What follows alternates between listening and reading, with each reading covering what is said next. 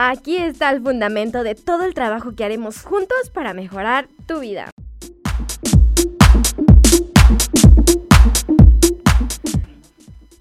Radiantes días, tardes o noches, yo soy Diana Michelle y arrancamos el tablero de las pirinolas con la probadita semanal del libro que no sabías que tenías que leer y ahora lo sabes. Y citamos nada más y nada menos que así: el universo está hecho de fuentes de energía. Toda la energía vibra a cierta frecuencia. Esto quiere decir que tú estás vibrando alto a cierta frecuencia y todo lo que desees y no desees también vibra con la misma frecuencia. Y las vibraciones atraen vibraciones similares. Conocida de otra forma como la ley de atracción, la idea básica es esta: enfócate en lo que te hace sentir bien y encontrarás, atraerás esto que te hace sentir bien. Todos estamos atrayendo energía hacia nosotros en todo momento, ¿te des cuenta o no? Cuando vibramos a una frecuencia baja, cuando te sientes pesimista, necesitado, victimizado, celoso, avergonzado, preocupado, hasta cuando estás convencido de que eres feo, pero esperamos una frecuencia alta, cosas geniales, experiencias increíbles, casi siempre terminamos decepcionados. Necesitas elevar tu frecuencia para igualizar la vibración que quieres sintonizar. El universo igualará cualquier vibración que emitas.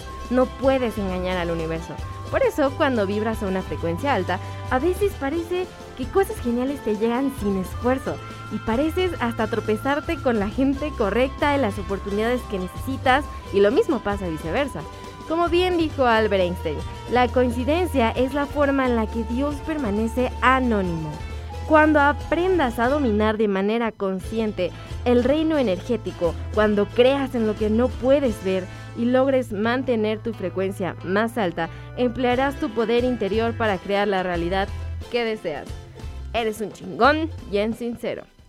Este libro, mis pirinolas, no habla de temas espirituales o secretos de astrología todo el tiempo. Es un libro increíblemente preciso para trabajar la autoayuda de una manera que cualquiera puede entender, directa y fría.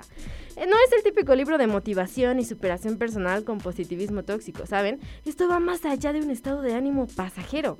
So, próximamente estaremos citando con frecuencia a la brillante escritora de bestsellers aquí en el tablero por su contenido escrito a todas las mentes que quieren superarse a sí mismas. Y ya saben, en este perfil es nuestro mero mole. Y sin duda de los libros que más le agradezco a mi mamá que me haya regalado jamás, que sigo leyendo, puesto que me ha ayudado a ver perspectivas diferentes.